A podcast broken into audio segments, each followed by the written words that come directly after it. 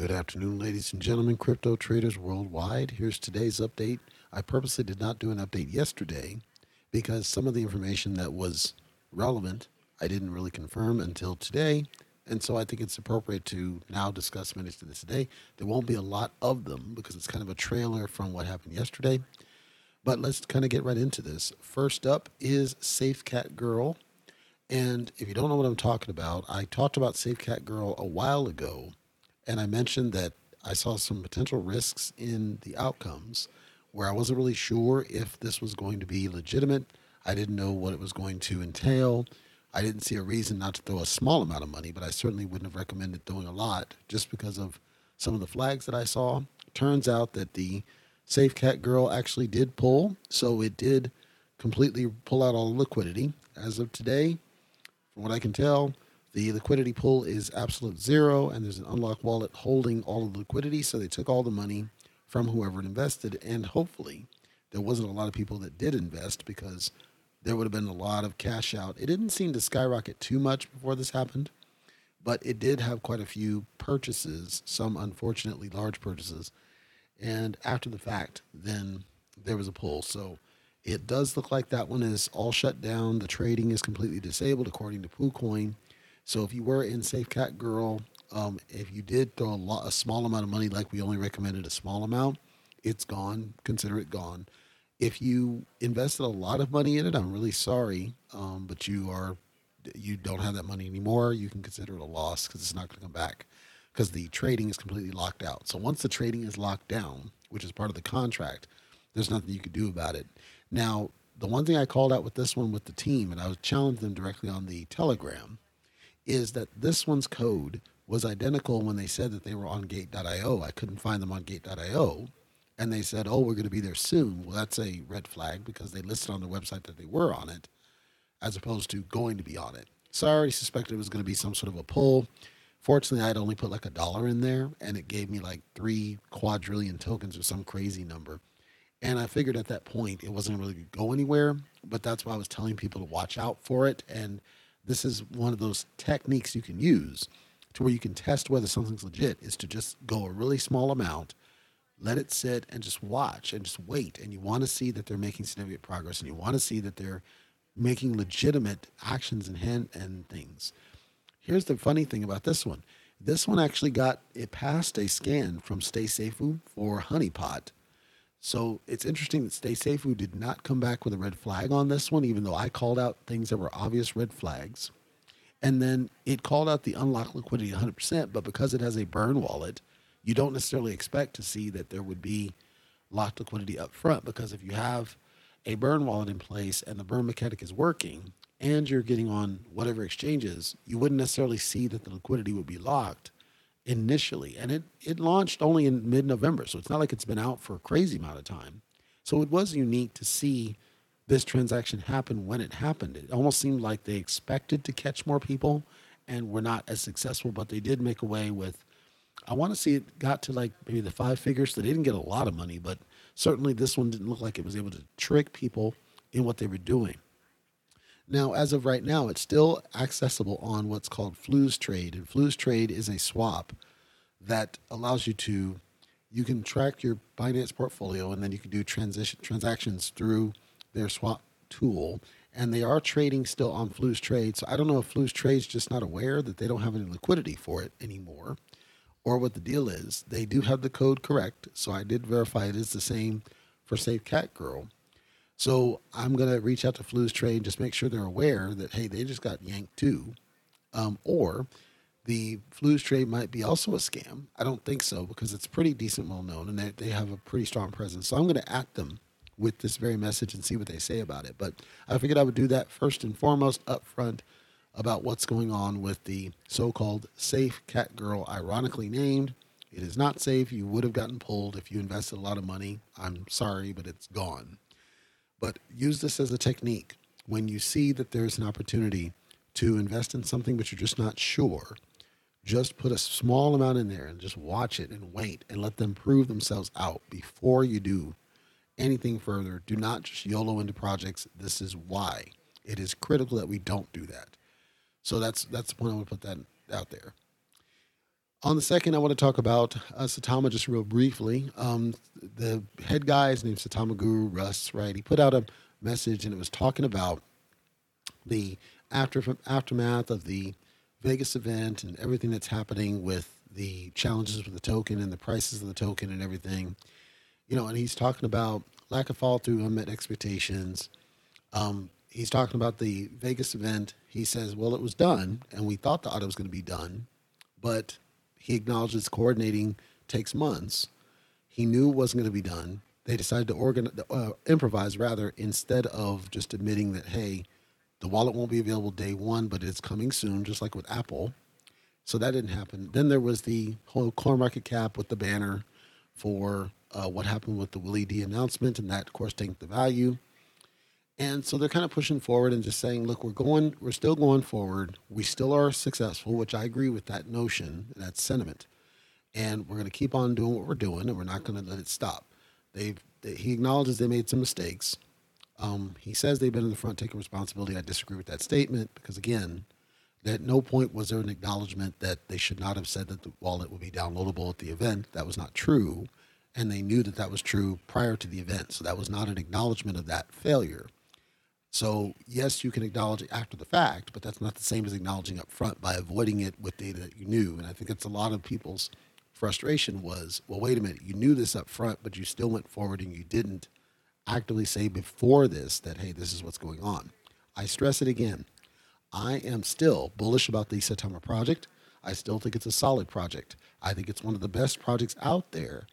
But again, I understand how it feels as a business owner myself when you're being attacked because you gave ammunition to certain people that want to see you fail. I don't want to see them fail. I want to see them succeed. That's why I'm giving the feedback I'm giving to acknowledge things like, you know what? We should have simply changed our banners and said it's coming soon, just like Apple does with their computers when they do one of their announcements with Tim Cook. We didn't do that. We dropped the ball up front before it fails, not acknowledging that you failed after you fail catching it in advance when you knew that it had to be that, that takes away the ammunition from those who want to see you fail. That's all I think anybody was saying. As far as the whole CertiK audit, part of the challenge there is I don't know who threw out the two weeks. Somebody threw out two weeks at that event because there were people at the event that came back and said, oh, it's coming to two weeks. I don't know who said it. I don't know. Whoever said two weeks should not have said two weeks. And when two weeks started spreading on social media, you got to get in front of it and say, stop. We never committed to any date. Remove the two weeks from your vernacular. It'll come when it comes and leave it at that. Whoever put the two weeks out there, and there were images with it. Whoever did that, that was bad. That was not that was not the right thing. That was not whoever did that should not have done that because that caused more harm than good. I don't know who did. I'm not going to blame the team for that one because I don't know the source of it. I am saying it was a contributing factor to what happened there. So that was not their fault. That was a different thing, but I do call it out for what it is. I also think that a lot of the impact on Saitama right now is some of that is still some of the fallout, but I also think there are different byproducts happening. So I do see more buys than sells. This is factual. I do see there's more transactions on the holding and purchasing side. And I do think that the bear season is playing into factor. That's why I said I'm still bullish on it, still Q1 2022. I've always said I want to see more of what happened.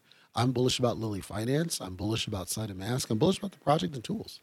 I just think that more can be done to avoid when these things happen, not do it when we know we could, other than to take away the ammunition from your enemies. That's all.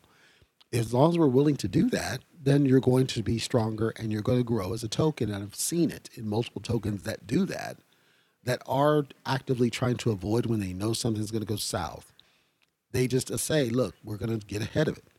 Some don't. And the ones that don't are the ones that have the rougher time of it. We should learn the lesson from Shib. Shib went through this. That's why I'm emphasizing it so much. Shib went through the same thing with Shiba Swap when they didn't listen to all the red flags that were there. And then it went through, frankly, hell for months before it was able to recover. And nobody wants to see that to Saitama. So anybody can call me a hater if they want to.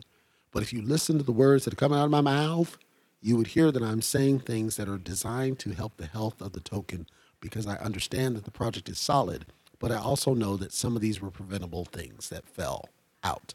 It is not to spread FUD. It's not to piss anyone off. It's to tell you the truth about what you need to do going forward, which is when you know you're not going to meet a deadline, you tell everybody, we are not going to meet this. And since we're not going to meet this, we are adjusting it and we're going to say coming soon and we'll provide updates as soon as we know more. But there's more further information that needs to be gleaned from the whatever that has delayed this a little bit. We're still going forward with the event. The event's still on. The people are still scheduled. Nothing's changing as far as the event, simply that the tool won't be available day one due to outside factors. Then move on. That's how you manage reputation. That's how you manage expectation. That didn't happen before the event. And I think certain people use that as ammunition to attack these guys unfairly. And I'm trying to help them with advice to take that ammunition away from those people. Because the more ammunition you give them, the worse it's going to get. And like I said, Shib learned that the hard way. Shib went through it multiple times. The first time at their all time high at 3.8, and then it dipped back down because of the Shiba swap and all the nonsense that went on with that. And then you do the whole after the swaps and the rewards are failing and having issues that hurt them. And then more recently with coin market cap and the circulating supply. And that was coin market cap that screwed that up, but their data is now accurate. They went through it too. That's how we can learn from the lessons of other failures. Keanu Inu tried to do a Vegas launch for a wallet. They went south. We can learn from the failures of others to avoid the failures going forward. But when we refuse to listen to that feedback, we fail and then we blame everybody else. Nobody wants to see that. Let's get to where we're stopping before we do a thing and listen to people who are trying to help so that we can move forward together. That's what we should be doing. On another note, on a positive note, um, I have gotten confirmation from the guest I'm going to have, and I will do an announcement on that guest um, probably this weekend, maybe. Um, I'm really excited to have the person on the show. They are representing one of the tokens I've spoken about in the past, and it's one token that's had a hard time. They've had a rough time of it, and they they have a plan moving forward, and they've had some leadership shifts. And I do plan to just talk about the structure of the token, strategy of the token, their current methodology and their mindset, where they want to go. And if they could say one thing that they want their people to know, what is that? And then how do you plan to manage investor sentiment going forward? And then I'll share my thoughts of the token and what I saw. I'm sure that they listened to the episode that I gave because I think one of them reached out about it. So it's one of those that I, I believe is a strong contender for 2022 for sure. The leadership shift is going to change things a little bit, I think, for them, but it seems like they have good people behind it and the right methodology. It's just I want to make sure that we're not losing sight of the psychological aspect of cryptocurrency when we do what they're going to be doing in the new year. Um, so I, I'm really excited to speak to him. I also got an outreach from another guest. This one is he's kind of a celebrity that you don't really know about because he was one of the people involved in the Bitcoin side many years ago, and I'm really excited if I can get him on deck to talk to him um, because he's his notoriety precedes him of what he was able to do back then and where we are now. So I'm really excited to look at that, and I'm really excited to um, dig into his brain and just say, "You were there, we're here. Talk me through that that path." Um, so it's an exciting period. We're getting more guests on the show now, different perspectives. At some point, there may be a video version of the podcast. I have not committed that decision as of yet. If there is, the video would be for my guest because they are the star, not me. So if I decide to do it, which I haven't decided, that would be coming sometime in the new year. And then it would be a supplement to the audio. So you'd still hear it through the audio side, but then you'd have the opportunity to do the video if you wanted to do the video and, and get to see these different guests. And then some of these guests for the tokens, you know, part of their motivation as well is to put a face to the name a, a, one challenge with a lot of these tokens is when you don't know who it is you're talking to, they don't put a video out there. They're all on Telegram only, and it's hard to really know is this a true, real person or not. So one of the other tokens that I covered, um, they reached out. They wanted to have a Telegram conversation, which I'm cool with doing. Um, but I would like to see if he'd be welcome to come on the show and have the conversation directly and answer questions directly and and prove that hey we're a presence we're here. But i understand some countries don't allow it. So that may or may not happen on the show.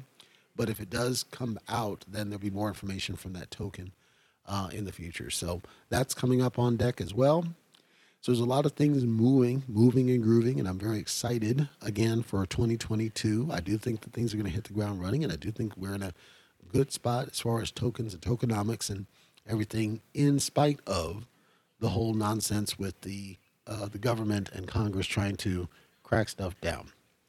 So that's what I've got for you right now. I'm not going to bury you with too much stuff, um, and I'm not going to commit to an afternoon update. I haven't decided if I need to as of this point, or if I'll just go somewhere else, um, it, you know, to the next day carry over. I haven't fully decided on that one yet. I will say, make sure that you are buying dips, please. Make sure you don't freak out because it's red. Treat that as a discount because I'm assuring you there's going to be good things coming here in the near future, and we are en route to very optimum things in 2022 for sure. Take care.